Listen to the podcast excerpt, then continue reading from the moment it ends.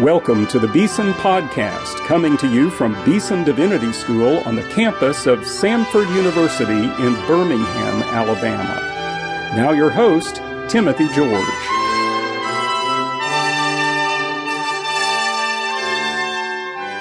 Welcome to today's Beeson Podcast. Well, today I have the privilege of being in New York City, and my guest for the Beeson podcast is Dr. Greg Thornbury. He is the president of the King's College here in New York City and a wonderful friend for many years. Welcome, Greg, to the Beeson podcast. It's exciting to be here. Thank you so much, Dr. George, for having me. Now, I want you to say just a little bit about your background. Your father was a pastor. Yes. Tell us a little bit about him and how you grew up uh, in the church. It's really a wonderful story because my father went to central Pennsylvania in 1965, pastored the same congregation for 44 years in that place. Wow. When he went to central Pennsylvania, it was heavily dominated Lutheran territory. Many of those churches had strayed. And I had a deacon at the church who had been there when he came in that said he remembered my father's first sermon wow. at Winfield Baptist Church. And I said, What was it? And he said, John 3, you must be born again. Mm.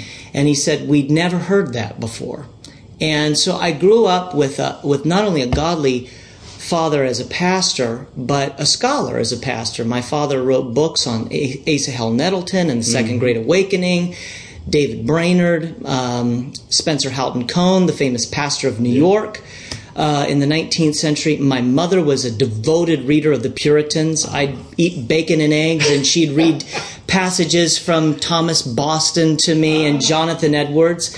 So I came out of that rich evangelical background, uh, Lewisburg, PA, under the sh- in the shadow of Bucknell University. Mm-hmm. I was having lunch with Tim Keller a couple of years ago, and I said, "You lived in Lewisburg. You went to Bucknell, didn't didn't you?" And he said, "Is your dad John Thornbury?" and I said, "Yes." He said, uh, "I went to your dad's church when I was in college." Ah, isn't so, uh, so it was a wonderful growing up. I went from there to Messiah College. Mm-hmm. Nearly lost my faith. I'm actually writing in Christianity Today about this, mm-hmm. uh, about how higher criticism nearly took me off mm. off course. Um, and it was actually reading Carl Henry mm. that brought me back from the brink. And uh, I wound up going to Southern Seminary in Louisville, Kentucky. 15 years at Union University in Tennessee. And uh, God brought me to Gotham here in the uh, summer of 2013 yeah. to be the sixth president of the King's College. Now, I want to come back to some of your interests in Carl Henry and so forth, sure. but tell us a little bit about the King's College uh, its history, its philosophy, its vision. What's your vision for it? Sure. Well, the history of the college is uh, fascinating and curious and a bit quixotic. Founded in 1938 on the same campus that Guglielmo Marconi developed the original radio apparatus, the wire, wireless girdle around the earth. Um, when Marconi went to serve in the Italian army uh, during the First World War, uh, that campus was sold to uh, later on to Percy Crawford, oh, yeah. the famous radio evangelist, and he founded the King's College okay. on that campus, 1938. The campus eventually landed in Briarcliff Manor, New York. It uh, flourished during the, the 40s, 50s, 60s, and 70s. Uh, began to run into some trouble in the mid 80s, and by 1995 closed its doors. Mm. It uh, was reborn through the vision of Bill Bright, mm. who said, I've been doing ministry on secular college campuses. Why don't we start a Christian college campus in a secular city? Mm. And that's where the vision came from for the current King's College, restarted in the early 2000s. And uh, since then, it's had a vision to be in the heart of this Alpha City. And here's the mission of the King's College, Timothy, and it, it's this that um, if you think about Christian higher education as a landscape, there's um, 120 schools that are affiliated with the Council for Christian Colleges and Universities. King's is the only traditional residential Christian liberal arts college that's in an alpha city. Mm. And there's really nothing close that is a liberal arts college where it's sending students into business and finance. and in, into law and government and media culture and the arts in a center city situation. Our our address is Broadway at Exchange Place. Mm. So we are uh, in the heart of the financial district, right across the street from Trinity Church on Wall Street, mm. and we are sending Daniel and his companions into Nebuchadnezzar's court. Uh, you know, that's such a different vision than Christian colleges in the 19th century, which were intentionally planted way out in the countryside, mm-hmm. You know, 50 miles from any known sin, keep the students away. But you're, you're coming right into the heart of, uh, you say Gotham, uh, New York City, which is, of course, one of the world's great cities, but in so desperate need of the gospel. a few uh, years ago, uh, there, there were concerns in New York City about the loss of a Christian witness. And you made this statement, I think it was quoted maybe in the New York Times Evangelical institutions have abandoned the cities, you said. New York is the seat of power on planet Earth, so it takes a consistent vigilance and focus and determination to stay in the game. Hmm. What did you mean by that? Well, I think that you've already pointed to the fact that it, it, if you take a map of the great Christian institutions in our country, actually, my colleague Terry Mattingly, who is uh, coming to, on board to join us uh, on our journalism faculty at the King's College, was talking to a New York Times reporter last week. And he said, You're going to the King's College. Why? Why another Christian college? It's fairly new and it's, you know, he recent expression why another Christian college? And Terry said, pull up the map of the CCCU schools. And he pulled it up and he said, oh, I get it. Mm. There's, there's not another institution that's doing quite what we're doing. The reason why we need to be here is, as Pope John, Saint Pope John Paul II said uh, in his mass in Central Park, this is the capital of planet Earth. Mm. And when you look at the missionary strategy of the Apostle Paul, it was to go to the financial centers, to mm-hmm. Ephesus, to Corinth, the business centers, and ultimately to Rome, the seat of the empire. And uh, the seat of the empire is here.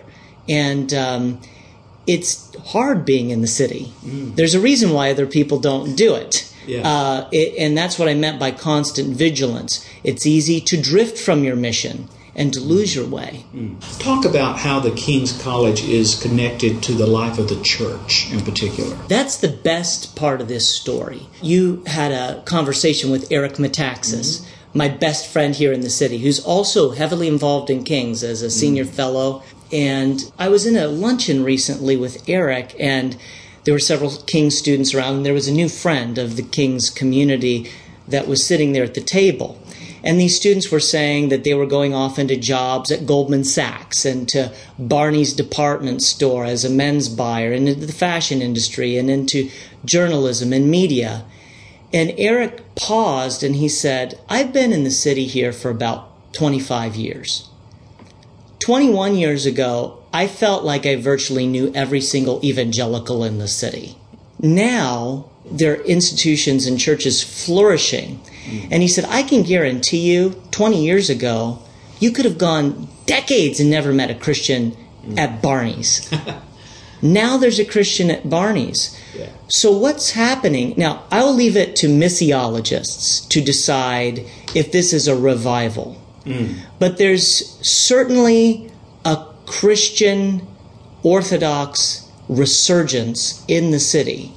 4% now of, of evangelical endeavor. And you go to certain churches like Tim Keller, mm-hmm. Redeemer Presbyterian, well known, Jon Tyson, Trinity Grace Churches, that network of churches, Hillsong. You can't even get in to mm-hmm. the door if you don't show up early enough. Wow. So this is we are in the same neighborhood. Kings is in the same neighborhood that the Fulton Street revival happened in, just a couple blocks away. And by God's grace, we, uh, under God, we would love to see something like that happen again. Now, you're a person who takes seriously the world of ideas, mm. and ideas have a shaping influence. You know, there was a book written some years ago, Ideas Have Consequences. And I want you to talk a little bit about the ideas of Carl Henry. Sure. Uh, on whom you wrote your dissertation. You've written a wonderful book on Carl Henry. Uh, we have a whole generation of younger evangelicals, maybe who don't know so much about Carl Henry. Uh, tell us who he was and why you got interested in him, and what perhaps he could even say to a situation like New York City. Well, the reason why I wrote the book was I had a growing sense of, of concern, if not alarm, that the next generation of evangelicals uh, could not confess with the Apostle Paul, for you have countless guides in Christ, but not many fathers. Mm. Who are the fathers of evangelicalism? Carl F. H. Henry began as a newspaper man in New York City and was converted to Christ um, through the Oxford movement mm. and went to Wheaton College.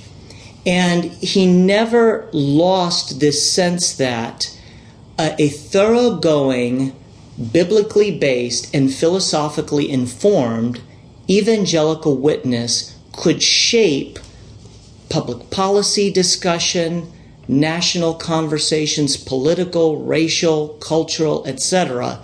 He had a grand vision.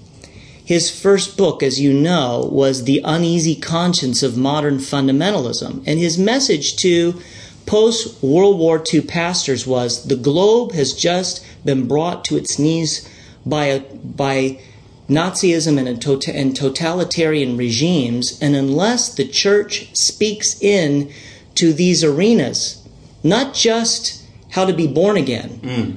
but into the realm of justice and politics and uh, ethical issues, we will not have the right to participate in, in the rebuilding of, of what the West means. So he wrote these books with titles like Remaking the Modern Mind. It was an ambitious agenda. Mm. It was upbeat. It was, it was hopeful. And he really believed that there was a evangelical witness that could shape the zeitgeist. And I, we, we have our heads down. We're gloomy. We have apocalypticism now.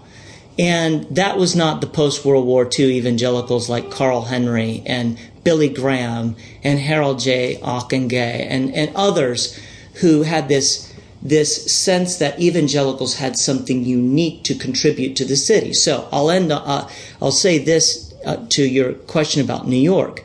Billy Graham and Carl Henry, for years, tried to start, they wanted to start a great Christian university in New York City. Right. They failed in the attempt, but outside of my door, of my office, May 9th, 1960 edition of Christianity Today, editorial from Carl F. H. Henry, Do We Need a Great Christian University in New York City? Yeah, what a grand vision. You know, one of the things that uh, Carl Henry, uh, I think, represents is both this commitment to the life of the mind, to thinking and reshaping, remaking the modern mind, as you say, an ambitious title, but also he never lost sight of the transforming power of Jesus Christ in a single life. Oh, absolutely. You know, the last time he spoke at Beeson Divinity School, he gave his testimony. Mm-hmm. He told about how he became a Christian here in Long Island. And he and Billy Graham chaired the 1966 Berlin Congress on World Evangelism. This was deeply rooted in who he was as a Christian, the both and approach the head and the heart that's what i wanted to also reconnect i just talked to a young man doing his phd he had read my book on carl henry he's interested in contemporary and modern theology reading a lot of barth reading all the all of the contemporary theologians and was wondering uh, how to reappropriate carl henry he had been reading my book and i said you cannot lose sight of the fact that everything carl Henry did, these six massive volumes on religious epistemology, were in the service of evangelism. Yeah. I happen, you knew Carl, I happened to get to know him fairly well in his last couple of years. I went to many restaurants with him, picked him up at the airport. He asked everyone he met, Have you met the risen Lord? Yeah. He thought that was the greatest theological question of our time he never got over the excitement of knowing Jesus Christ. Absolutely not. How had transformed his life. So, uh, what a wonderful vision and a wonderful place to carry that out. Now, uh, you're speaking to people on the Beeson podcast of many different walks of life, but including a lot of pastors. Mm. And I wonder if you would just say a word to pastors right now in terms of the calling, the vocation. How can they best advance the glory of God in a, in a broken time when people are hurting and there doesn't seem to be much of a center if you look externally. What's the role of a pastor in a moment like ours? You know, just before I came to do this podcast, Timothy, I, I had lunch with David Kennedy, who's a professor of criminal justice at John Jay College here in New York City. He wrote a New York Times bestseller, blockbuster, several years ago called Don't Shoot. And it was about uh, how to transform uh, local communities away from uh, gang crime and uh, and and drug lords. Mm. He had amazing success in Boston. He's done this in cities all across America. You know what he talked to me about? What has to be mobilized in order to transform cities? We have to step away from centralized government and an emphasis on police and recover the moral voice of grandmothers mm. and of church leaders. The church leader is set in media res. Mm. In the middle of the action, I, I, view the local church pastor as Wyatt Earp out on the, the boundaries of the great Wild West, confronting the darkness. And uh, mm. there, is, uh, there is no one else. We're not smarter than God. Mm the the the gospel, the mystery of the gospel has been given to the local church yeah. to communicate. So praise God for Beeson Divinity School. Praise God for the King's College. We're not the church. Mm. You, as a pastor, if you're listening to this, you are God's desi- designated force to interpret the mystery of the gospel for our time, and there's no other answer than you. Wonderful. You know, this was also the vision of another uh, mutual friend of ours, Charles Colson. Yes. Uh, he wrote a book called The Body, which I think is his best book. Not his most famous book. We all remember his story, Born Again, and many other books. But he wrote a book about the body because he said the Church of Jesus Christ has something to do and something to say that no one else can do and no one else can say. And I think right now that is a word that needs to be reclaimed uh, in a time when the churches very often find it tough going in this culture? I think that we've fallen into a fundamentalism by default. Not the old fundamentalism of how, you know, long are women's skirts and how short is men's hair. But it's a fundamentalism of retrenchment. We are intimidated by by um, what we perceive as this secularization narrative, which we need to confront and debunk. Mm. Peter Berger's most recent book, the Many Altars of Modernity just came out this fall. In it, he says something interesting, Timothy. He basically apologizes for ever advancing the secularization thesis. He says we need to stop talking about that and, and accept the fact that we live in a pluralistic age. now, if you think about pluralism, that is an invitation. Mm. It's an invitation to enter into public space and to make your case. Berger's point is that previous generations traded on purely on tradition.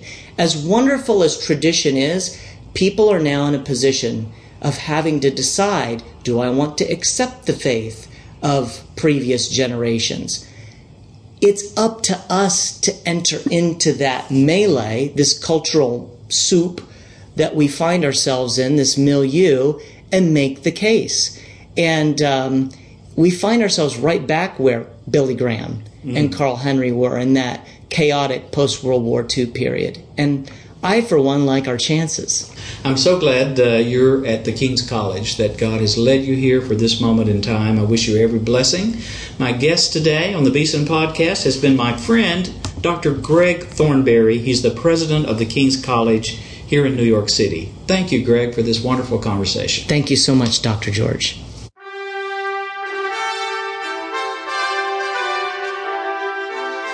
You've been listening to the Beeson Podcast with host Timothy George.